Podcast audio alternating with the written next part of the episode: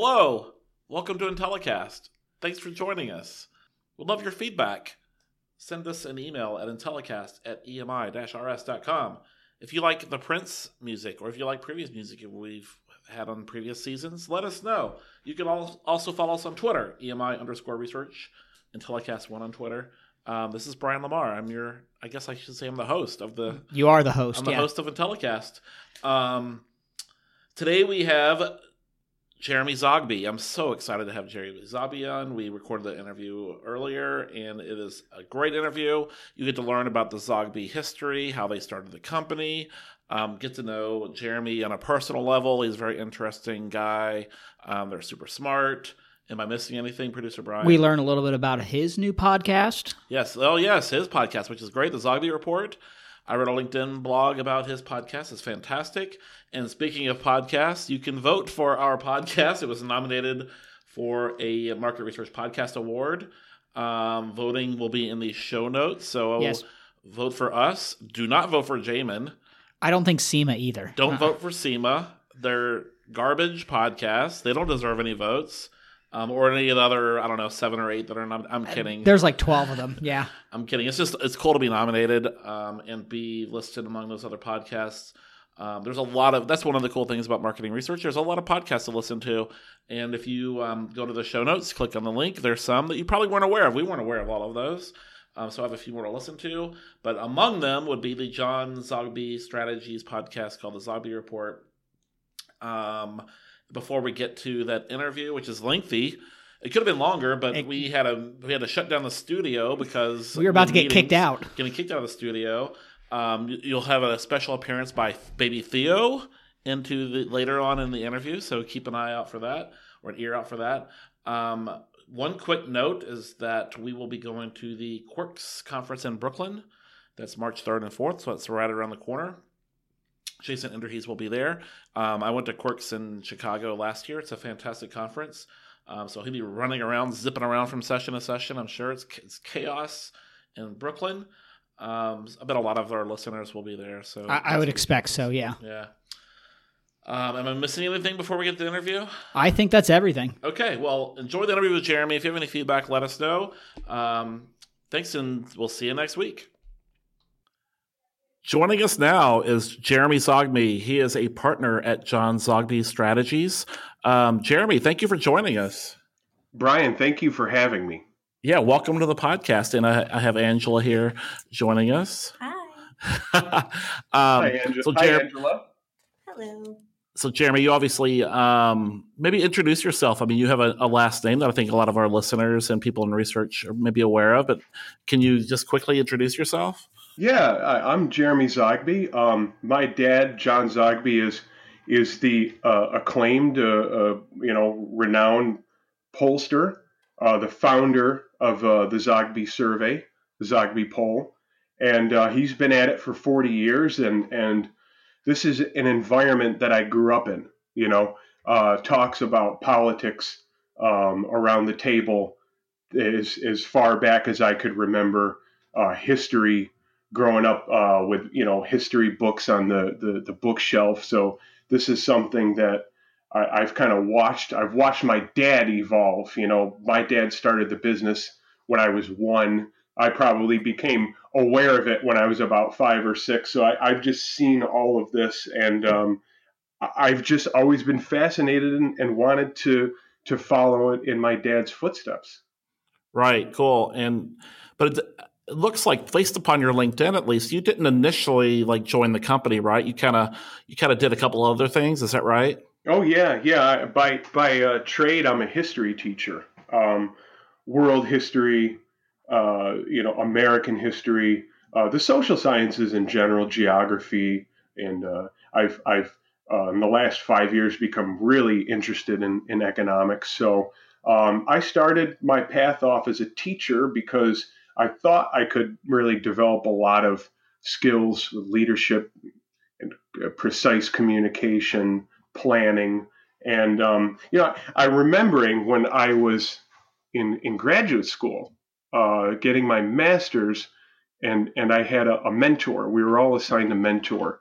And I remember him saying to me, why, why aren't you doing what your dad does? You know, this this was 2006, and my dad was just on the Daily Show, Uh-huh. and uh, you know that was a big thing. Everybody was, wow, Yeah. your dad was on the Daily Show, and so my mentor was saying, why why why aren't you going to pursue this? And and I said, give me 10 years of teaching. That's all I want is 10 years, and I'm going to join my dad. And and fast forward, it was nine years. So I I had the foresight that I was going to be yeah that I was going to do this. Yeah, that that's interesting, and uh, I have a feeling though that all of the teaching and the history buff that you are kind of lends itself to what you do in your role. Is that correct? Absolutely, one hundred percent. I'm Yeah. going to back up a little and say that that I did do some work with my dad uh, when I was in grade school, in high school, in college. So Put you to uh, work. I- yeah, yeah, I, field work too. You know, um, but but uh, back to your your question on um, history, it's like when we get a fresh data set and and we look at it before the client even sees it, and you know we've got to start riffing about how we're going to report. It's like, you know, a lot of people, and I imagine, especially the you know the the clients would see numbers and would have no ex- idea what what to make of this. Some some do. Some some are very very good and very smart, but uh, uh, you know other ones that's just a bunch of numbers. And so history and demographics and and obviously current events, uh, a, a strong understanding of that just makes the data come to life. And to be able to say, you know, this is what this means. Pay attention to to, to this aspect of, of the data set.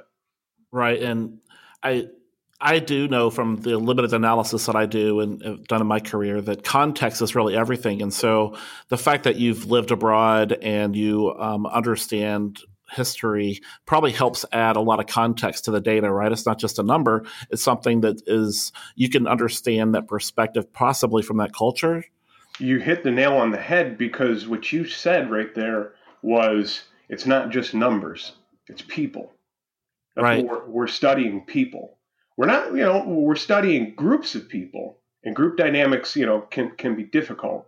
But yes, if you know the culture of the population that you're targeting, if if if you know the history, if you know even the geography, all of the elements that go into to shaping a people, it, if you know as much as you can, it makes a heck of a, a whole heck of a lot more sense.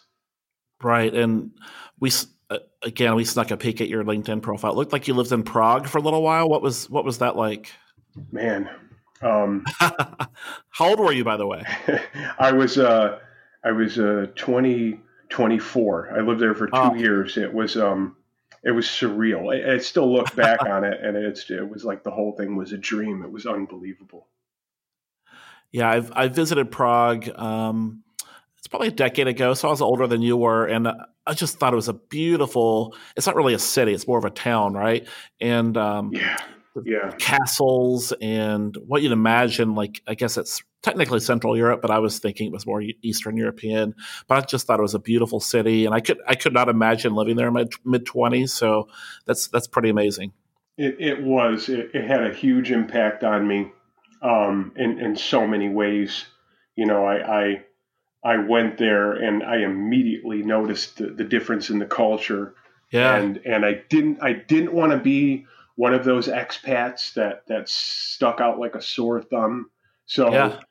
I one of the things I noticed right away was how stone faced people were in public.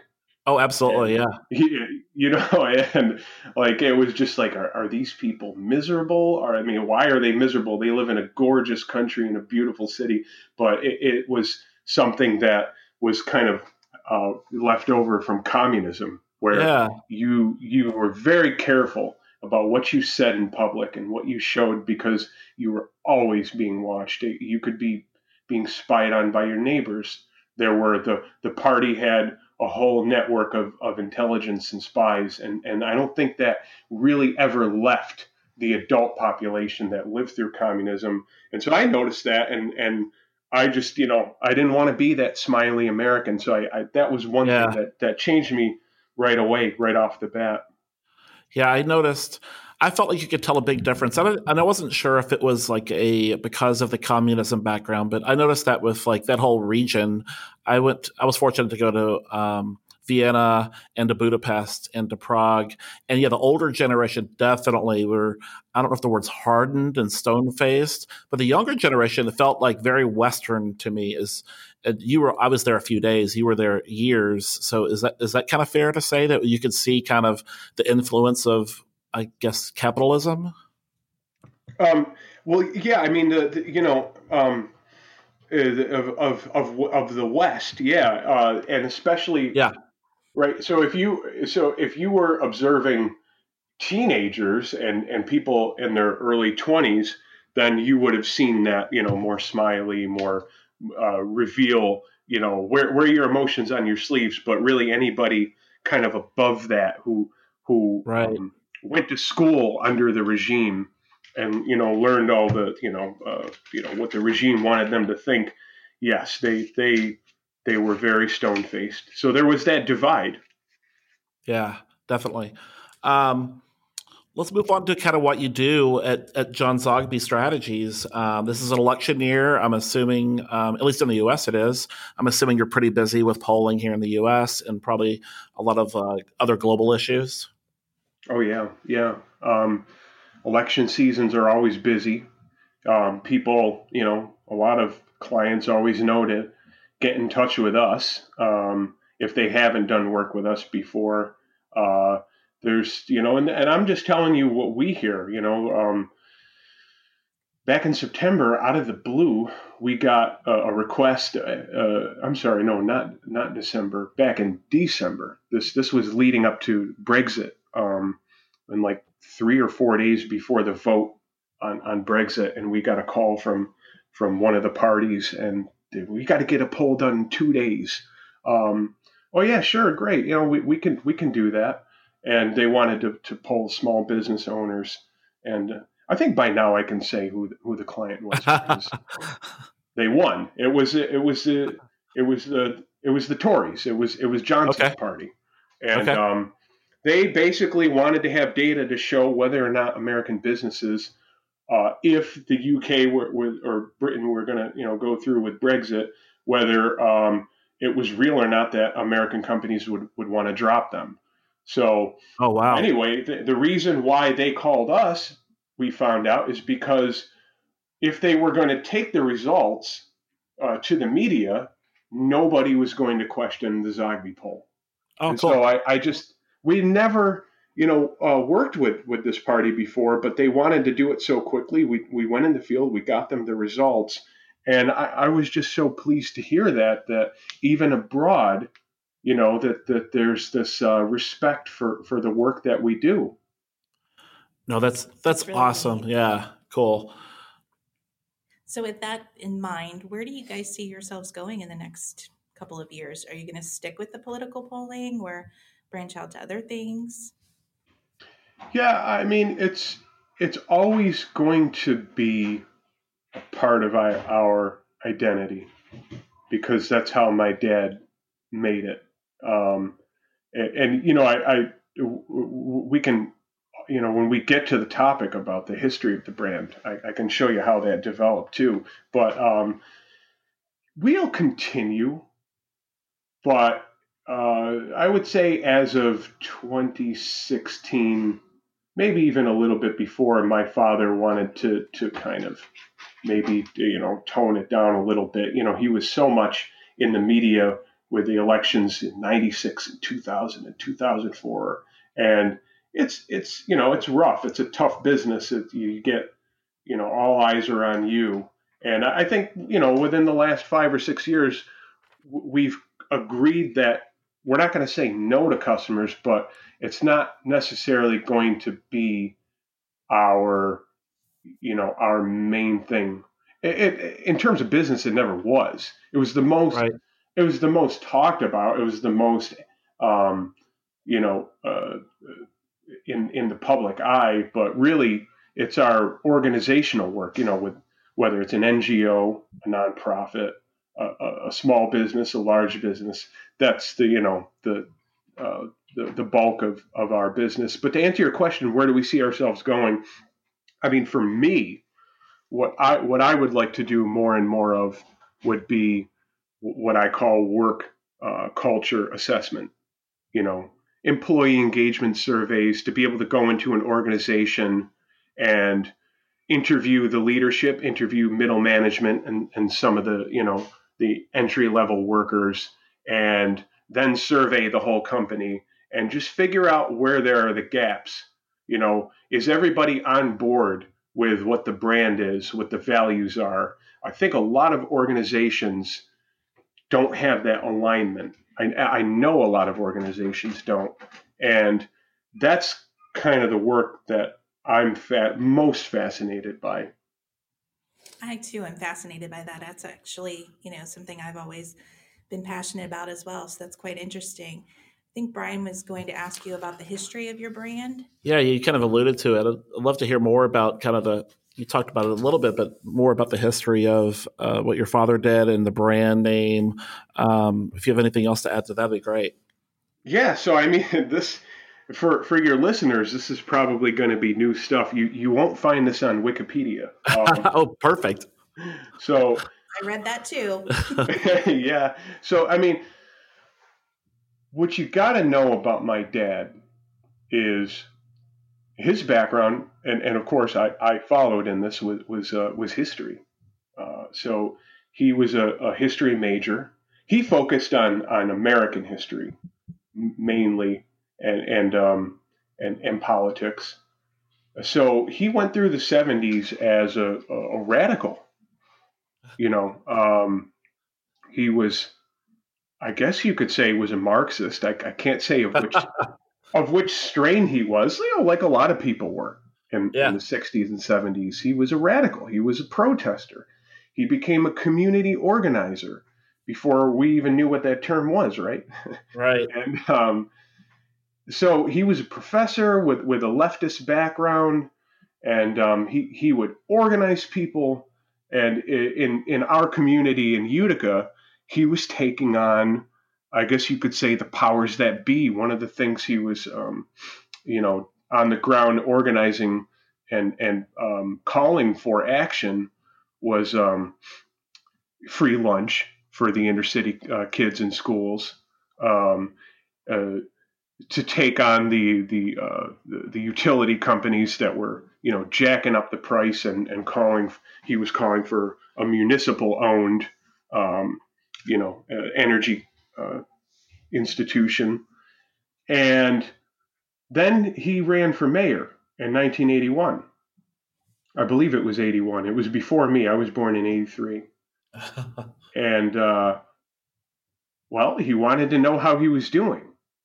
So, in typical fashion, like my dad, he went to the public library and he took out probably 10 books on public opinion research. And he, well, I, I, I want to know how I'm doing, so I got to conduct a poll. So he, he gathered a, a few of his students from, from uh, his college courses and offered them uh, extra credit, bought, bought a few phones and um, put them to task. He tallied up the results and he actually called his own defeat to the percent. I don't remember what the numbers were, but it, it was low. But he was dead on. And that's amazing. Uh, by the way, he took one class in statistics and he got a D in it his sophomore year in college it's amazing how many stories are like this. Like I went know? to the library, I read a book, I got a D in statistics, but then you know, forty years later, he's got a, a brand name that carries a lot of weight, Successful right? Successful author. so um, he, you know, he kept that in the back of his mind. He knew it was fun, but then you know, he was uh, my uncle, uh, as you you may know, is is very active in, in um, Arab American issues and mobilizing the Arab American vote. He has an organization in, in, in D.C., Arab American Institute. He had been at the forefront of the peace processes during the, the Clinton years. Uh, anyway, before that, he was building up his network uh, in, in D.C. And my dad, you know, uh, still living in Utica, went to work with him. That didn't work out. My dad uh, ended up becoming a consultant for uh, a guy involved in New York State politics, and um, was actually getting really good pay. I think he told me it was a thousand thousand bucks a week in the early '80s. Okay, yeah. By this time, I'm on board. I'm a baby, and the guy drops dead. Oh my! So, what's my dad going to do? He's got three boys, and he scratches his head and he's like, you know, that polling thing, you know, that was kind of fun. So he had really no other choice but to start a business. And what was he going to offer? He was going to offer public opinion research. So that's how it all got started. Wow, that's pretty amazing. It's uh, it's it's a it's an un- unbelievable story, um, and and it just goes to show for all those people out there who, who think that they got to know what they're going to be when they're 18 or 25 or 30. Sometimes you don't figure out till you're 35 or 40, right? Right. Yeah. And it's just about time and place and need. And it's just, you never know what factors are going to influence you, right? Right. Absolutely. And so um, now you're doing a lot of like current election stuff. Um, I did notice um, you all talk a lot. I'll talk about. We'll talk about the podcast here in a second. But sure, um, you're doing research. I think you did some in Iowa and New Hampshire and Nevada, and um, you're trying to track the Democratic primary is one of the main things you're doing. And um, are, what kind of polls are you doing? Are yeah, you doing so, Nevada? Are you doing some others that are more current and relevant? We're, we're actually not doing um, the the primaries and caucuses as okay. of as of now. We're not. That's not to say that we won't be. Um, but right now, our our you know our big poll in in the the sphere of, of politics is one that we're doing with Forbes, Forbes.com. Okay. And um, this is a tracking survey leading up uh, to the election uh, every month uh, of 18 to 29 year olds nationwide. And so um, we can actually claim that that this is the biggest poll of its kind. I know Harvard does one, and they do 3,000. And although we're only doing a thousand monthly over the course of 10 months, and and by the way, each each one of those um, polls of a thousand uh, likely voters, 18 to 29 years old, e- each month will be a new sample. We're going to have sampled 10,000, and so right. nobody's nobody's done that on uh, uh, that would be Gen Z and younger millennials. Yep. So that's what we're doing. We did round one, and we showed uh, Sanders was at the forefront. Um, Buttigieg did not do so hot, but again, that was only capturing 18 to 29 year olds. So, yep. um, uh, for those who were following our poll and, and, may have been disappointed by what happened in Iowa, understand that that was a nationwide survey and it was it. of just an age group. So um, we're about to get ready to, to do round two, probably um, right after Nevada. And um, yeah, we'll, we'll be tracking that all the way up to the election. And and this, did you choose 18 to 29 year olds for any any certain reason? Well, um, it's because uh, Forbes um, they ah. uh, the, the um, their so they have all these different parts of, of their website. This is 30 under 30 or, Got it. or the, the under 30. So it was fitting with the readership.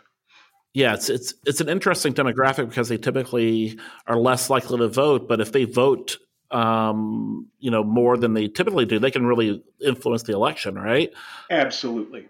Yeah, right. Saw that in 2008. That was 2008 yeah. was huge. Um, we saw that on the other side in Iowa. My understanding is that uh, it was down 30%, the 18 to 29 vote in um, in in Iowa. So if I'm right about that, I do remember seeing that.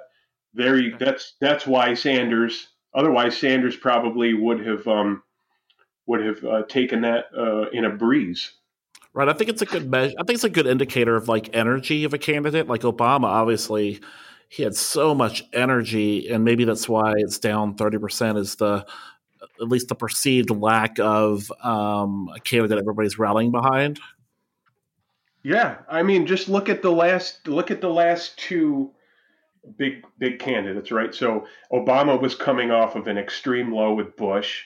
Bush, by the end of his presidency, I mean, he was polling. I think he may have It actually really was. He he he may have dipped below twenty percent. If Yeah. if not, then it was low twenties. And so Obama came, and a huge excitement. I was in Prague during that time, by the way, Okay. and and the excitement was was was in Prague. Uh, Oh, wow. For, Obama, um, they, yeah, they, Europe, uh, the, they loved him. Um, and then you know, coming after eight years of Obama, that didn't. Uh, yeah, I mean, depending on who you talk to, I guess. But I'm trying to be objective here. Uh, you know, he, he left office uh, not doing so hot uh, with with his uh, approval rating either, and so Right. he went from a high to another uh, extreme low. And then who comes around and excites the base? Trump, right? The Right. the reality TV star who infused that into politics, and Right. so it's like the question going into 2020 is if the, if the Dems are going to beat Trump, who can bring that kind of excitement like what we saw uh, the previous two times with with Trump and then Obama? Who can sustain that kind of excitement? I've been making that case uh, for, for for a while now. Uh, a lot of people, I, I'll include even even my father, thought that person was going to be Joe Biden, but Yep. I, I to me it's it, it was Bernie Sanders. Bernie Sanders is that guy who Yes. can have that similar effect. Yes, and and speaking of Bernie Sanders, I think that, uh, or you said in the podcast that um, it might have been your father, so uh, hopefully I'm not misspeaking there, but um, that Trump will likely portray, regardless of who the Democratic candidate is, as a socialist, Mhm. um, and that will probably be a challenge um, for the Democratic Party. Um, any any thoughts on on that? Do you agree with that? I think that's incredibly valid. Um, Yeah. I, I, I think so, at, at, because it's a useful tactic, and in a sense, it, it's it's kind of convincing. I mean, of course, there's a, a huge wing of the, the Democratic Party that's that's moderate. Um, I, I can't say uh, numbers off the top of my head, what percentage, but everybody you know who follows this stuff knows that it's the progressives and it's the moderates, but there's crossover because Right. there, there are issues where a moderate could actually get on board with a progressive um, policy, which you could argue if it's a progressive policy, depending on what it is, uh, intellectually speaking, there are there's some crossover with democratic socialists and progressives. Right. So if, if it's the minimum wage, yeah, I mean that, that in the countries that are have democratic uh, uh, socialists in, in power, um, that's something that you could see. Of course, Medicare for all. So yeah, I mean that's that's something to be expected from Trump. Okay. Absolutely. And I- I'd love. I've mentioned it a couple times. I'd love to talk about your podcast, the the Zogby Report. I listened to a couple episodes this past weekend. I loved it, and I'm not just saying that. I um, I think you and your father have good chemistry, and I think that someone. I'm kind of a news junkie. I'm obviously not. I'm as expert in it as you guys are, but I felt like it was really you two. You mentioned earlier that um, it's a conversation that you all had when you were younger, but that's what it sounds like. It sounds like you two kind of having a political or current events topic in your living room that you're just putting on a podcast, and that's to me that's that's what's so good about it. Uh, so yeah, I'd love to hear more about your podcast. Yeah. So, I mean, we had been talking about it for a while. A, a bunch of people, when um, when we started John Zogby Strategies. By the way, John Zogby Strategies consists of my father, myself, and and my brother, and and we're all uh, equal partners in in this uh, in this venture. Uh, at some point, I hope to get my brother on onto the podcast, but um, he said for now that was something he would pass on. But it, it would be even more intriguing because he's um he's a little bit older than me, still a millennial, but Uh-huh. you know um yeah, I mean he's uh, way more advanced than I am. Uh, very smart guy. Um, but the so the our podcast we we had been hearing from a lot of people. You guys got to do a podcast, and we're just like, yeah, you know. One time I took it upon myself to do some research to figure out what were some successful elements, and we never got around to it. And then after the new year, and it wasn't even a New Year's resolution, my dad on one day was just said, we're going to do it. So within three days, we did it. And uh, we were both surprised with the speed. We went into the studio um, at a local business incubator, a guy that was had all the equipment and said, "Yeah, sure, I'll you know I'll be your sound guy." And we had one we had one cut. Uh, I had you know I had a few bullet points of of um, Right. you know things to to talk about, but it was just a conversation that we didn't plan. Uh, hence the name, uh, real and and uh, and uh, unrehearsed or, or unscripted.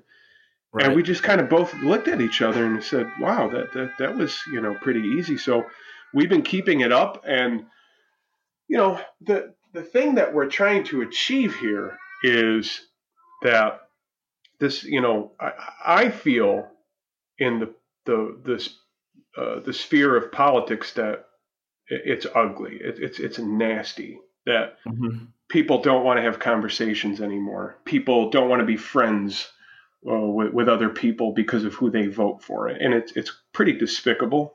Um, but then there's an other dynamic to it now with age, uh, ageism, and I'm seeing, I feel like more and more resentment of people in their 20s and 30s towards you know baby boomers who are established, have made it. They've you know either they have a pension system uh, or they're going to have a pension, and and I just feel like there's this mounting. Um, uh, I, I guess you could say animosity coming from the, the younger generation. Okay, boomer is the meme, right? Yeah. And so what my dad and I wanted to, to really capture as the backdrop was to sh- to demonstrate to the public this is how you have two people from completely different ba- uh, generations with uh, uh, very different worldviews, but can still talk about the events and not try to put a spin on it in, in a way that uh, you know, like uh, honestly, like what CNN and Fox do, they're just trying to tell you how to think. We don't want to tell you how to think. We just want to tell you what's going on and what you need to pay attention to. That's exactly how I felt, honestly, when I was listening to it. Was that I, you wouldn't know by listening to it that your dad in the '70s was this, you know, radical leftist, right? When I listen to it, I feel like I'm getting informed, and I don't know what political party. It's irrelevant what political party you are. I thought it was very fair. You're not getting the spin of any either left spin or right spin. And by the way, we have a another question off topic for you. Is is that you have a baby in the background? Is that how old is that your child? Oh wow! Uh, I, you could hear my baby. Um, my my baby is uh, the- uh Theo is his name.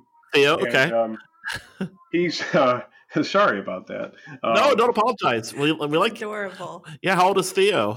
Theo is is a, a year and uh, and four months, okay. and um, and actually, my, my wife is eight months pregnant, and oh my gosh. Oh, in middle March, uh, we're going to have a, a girl, Isabella. Congratulations. No, Theo, I think, has been singing in the background. yeah. he wants to be on the podcast. Yeah, he wants to be on as well. No, that's cool. Um, do you have any? Do you have any? Yeah, go ahead, Angela. Yeah, actually, I was going to say, you know, I am not somebody who normally listens to political podcasts or I usually turn it off when it comes on TV. It's just something that, you know, when I grow up, you never spoke about. And you're right. The generations now, uh, you know, and people just can't seem to get along if you like somebody else. So you hit the nail right on the head.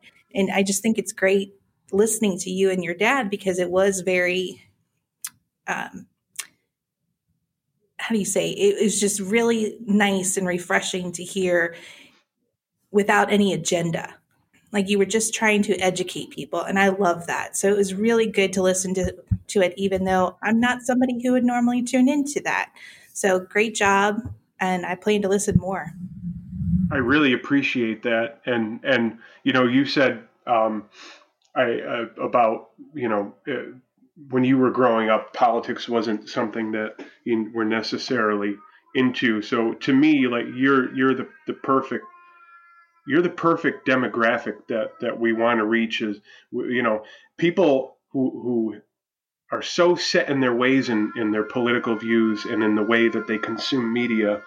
Um, I, I would love them to listen. I, I hope they do, and I, I welcome. But we, we also would like to to bring the people on board who who you know didn't have that background like I did. Uh, current events always being discussed. We want to make it digestible, and we want to make it so that it's um it's sensible. So I, I thank you for saying that. Oh, my pleasure. Yeah, so there's plenty of podcasts out there. Is what what I've learned by having a podcast. This is our third year, and we had somebody reach out to us last week that said that they had four hours to kill, and like you know, ours is 30 minutes a week. Yours is 30 minutes a week. There's so much room There out there go. for for podcasts in our industry. There's so we, you've got it got it. I think at a good time, and I think you've you'll have a niche um, and a lot of listeners. So I'm rooting for you guys. Thank you. Um, let's move on to some more fun stuff. Um, sometimes we do research rants on the show, and most researchers I know can complain about something because things in research never go right. There's always something to complain about. Um, not that you'd be a complainer, but do you have a rant you'd like to bring us about research? Yeah, actually, I have a couple. Oh, yes, let's do it. two for one. Um, first one is is is pretty close to home. Um, you know, we we mostly do online methodology, and uh, it's not that we won't do telephone or, or phone based. It's just that it's so cost prohibitive. Yep. And you know, you know, I guess there was a time in the '90s that people were willing to spend hundreds of thousands of dollars. Uh, Right. But not so not so much right anymore. Right. Um, so the thing that bothers me, and and I'll be honest with you, we we just um, we just uh, uh, I don't want to say we lost a client, but we have a client who we we did a poll with online, and they were happy with it, and they went to their PR people to to try and get some placement in uh, the major newspapers, and they were gonna they were in touch with somebody from the New York Times, and the New York Times criticized the online methodology. Well, you know, I, I don't know. I don't know about that online.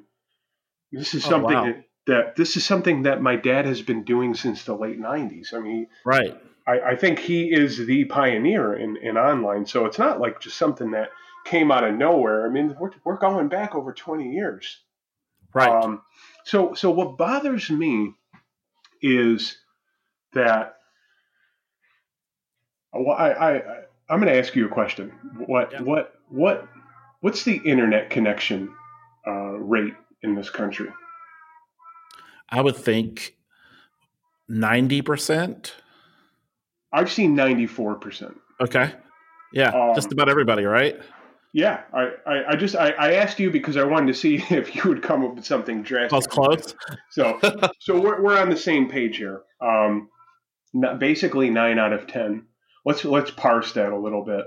You know, uh, and let's say if uh, if you're a household of of of, uh, of two parents, I'm sure at least nine time, out of ten times or nine out of ten uh, likely to have um, internet. Right. If you're a household with one parent, I would still think you're nine uh, uh, out of ten likely to have to have internet. So when we're getting into the people that don't have internet, we're we're looking at extreme poverty. Let, let's Yeah. say the homeless. Um, Yeah. Well, I mean, if you're homeless in a city, you can get to a, a, a public library Yeah. right? If uh, now I worked when when I was in graduate school, I, I I worked for a homeless shelter I, and I drove an outreach van, so I, I I know that our shelter, and this was in Albany, New York, uh, and this was back in 2005. The homeless shelter had internet connection, so I mean, it's like trying to figure out that small number of, of the population that don't have access to internet is is is so narrow and and is so I want to say insignificant hmm that what's my question is what's the beef with online? So And you contrast Um, that with phone, right?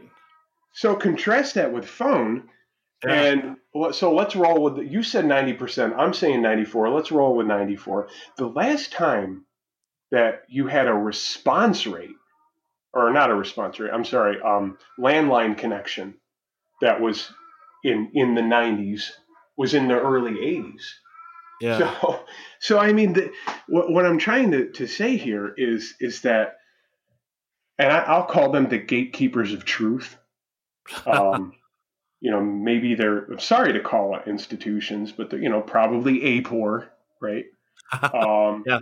They are so they are still clinging on to telephone methodology. Right. Keep keep keep, keep te- telephone methodology. Don't don't throw it out the window.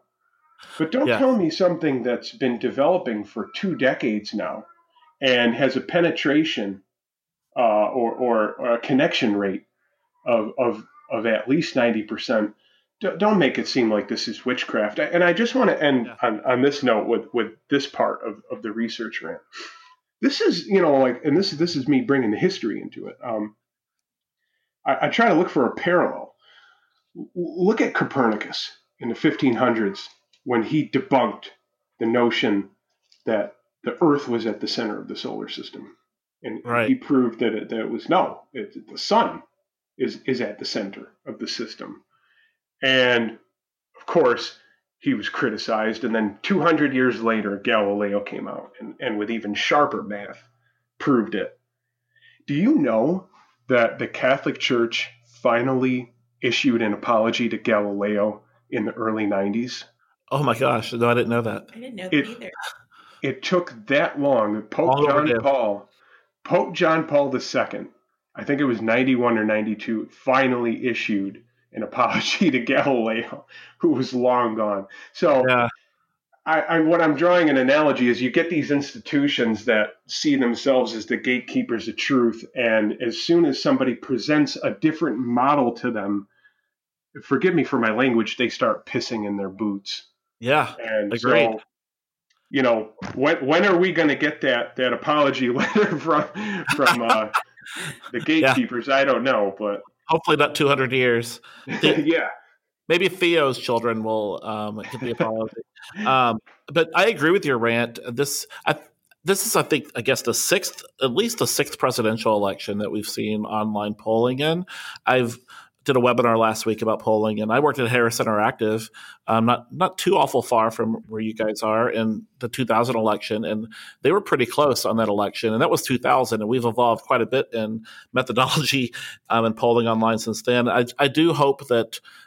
I think we saw a little bit of it last the AAPOR conference last year that they're starting to see cracks in that telephone methodology. So um, we'll see, right?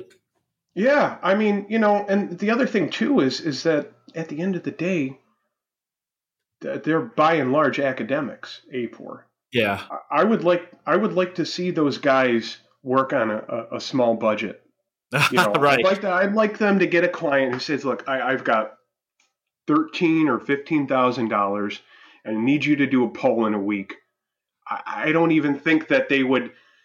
I don't even think in a week that they could conclude on a meeting what they're going to do. Right. So Agreed.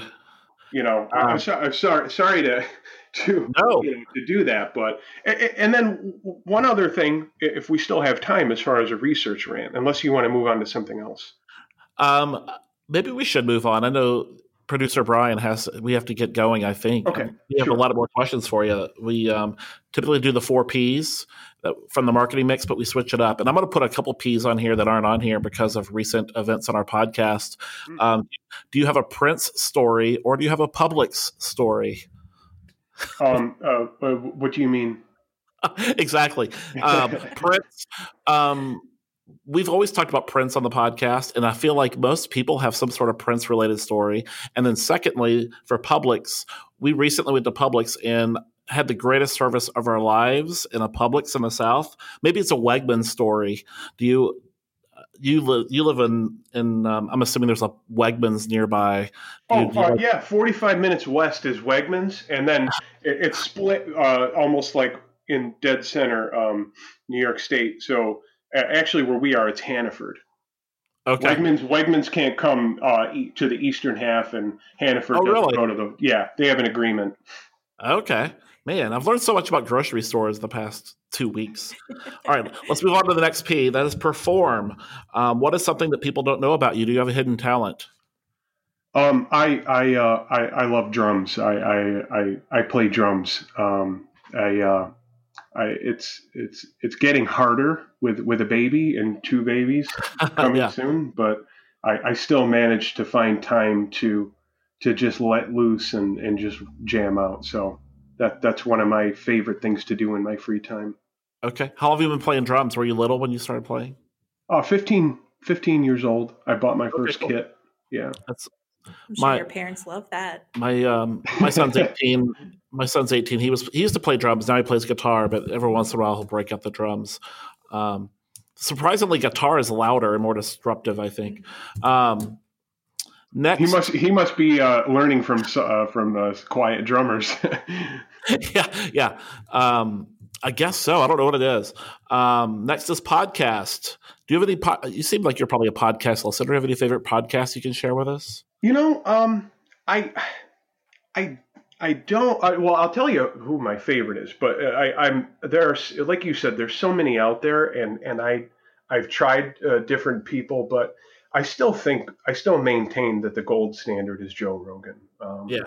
and and specifically because the he ah, man he he's he's really brazen because you know um he the, the topics that he gets into are, are like forbidden knowledge they're not supposed to be discussed right um, you know any professor most professors would just you know look at you most people would, would look at you like you're insane but look at the popularity that he has and look at the stuff he gets into and i, I just think he's so brave to put his um uh, his brand on the line by not being afraid to to sit down with some of the most controversial people yeah it's and- risky and yeah go- go at it for four hours. So I I Yeah. I, I love I, I've I've actually listened to probably a dozen of his all the way through. Where you know that's three Right. four hours. So That's awesome. Um, pages, do you have any books, authors that you recommend? um man. You're asking that to a former history teacher, Right. um, Probably a lot of options out there. Well, I'll say, all right. So I'm finishing up this one book, and I'm about to start this new book. I'll share two titles. One is um, is called Hamilton's Curse. It's a, it's about uh, Alexander Hamilton, the founding father, um, and it's a it's it's it's critical though. It's it's you know contrary to you know the especially recently such a surge in popularity with, with Hamilton and um, and very positive. This this one's critical, but it, it goes back to the original debates between Jefferson and Hamilton. And I'm I am a firm believer that our political debates have, have gone out of whack, um, are completely uh, watered down, and Right. I, I believe that we need to return to the uh, to the beginnings.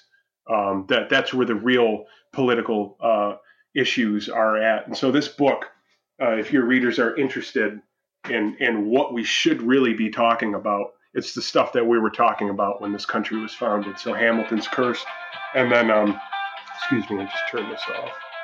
And then uh, another book is by uh, Nassim Taleb, the author of The Black Swan. I'm not reading The Black Swan. I'm reading his follow up called Antifragile Okay. and um, yeah, it's I mean basically it's it's just um, you know in a world where there are a lot of black swans and things can go wrong, right. what are you going to do to ensure that you you thrive? And and so I, I think those are two really good books that are going to give me a, a lot of mileage in the years to come. No, that's awesome. Um, Jeremy, thanks for coming on. Um, interesting story about um, your family history and polling and your background. I really appreciate you sharing that with us. And um, where can people find you and get, how do they reach you? Do you want to plug anything? Yeah. So, um, yeah, if, if, if you- obviously you can go to www.johnzogbystrategies.com and, uh, you know, if, you- if you, if you, you need a poll done, you can email me. If you have any questions about things, you can email me. Um, and then, you know, my LinkedIn is, is, uh, you know, obviously my name, Jeremy Zogby. I'm not on Facebook and Twitter. Um, Okay. I thought LinkedIn was enough, but yeah, so yeah. that, that's, uh, that, that's where you can find me. Awesome. Again, thank you, Jeremy. Appreciate you joining us, and um, we'll talk to you later. Thank you, Brian, and thank you, Angela, for for having me on. And um, I hope we get to do this again. Absolutely. Thank you.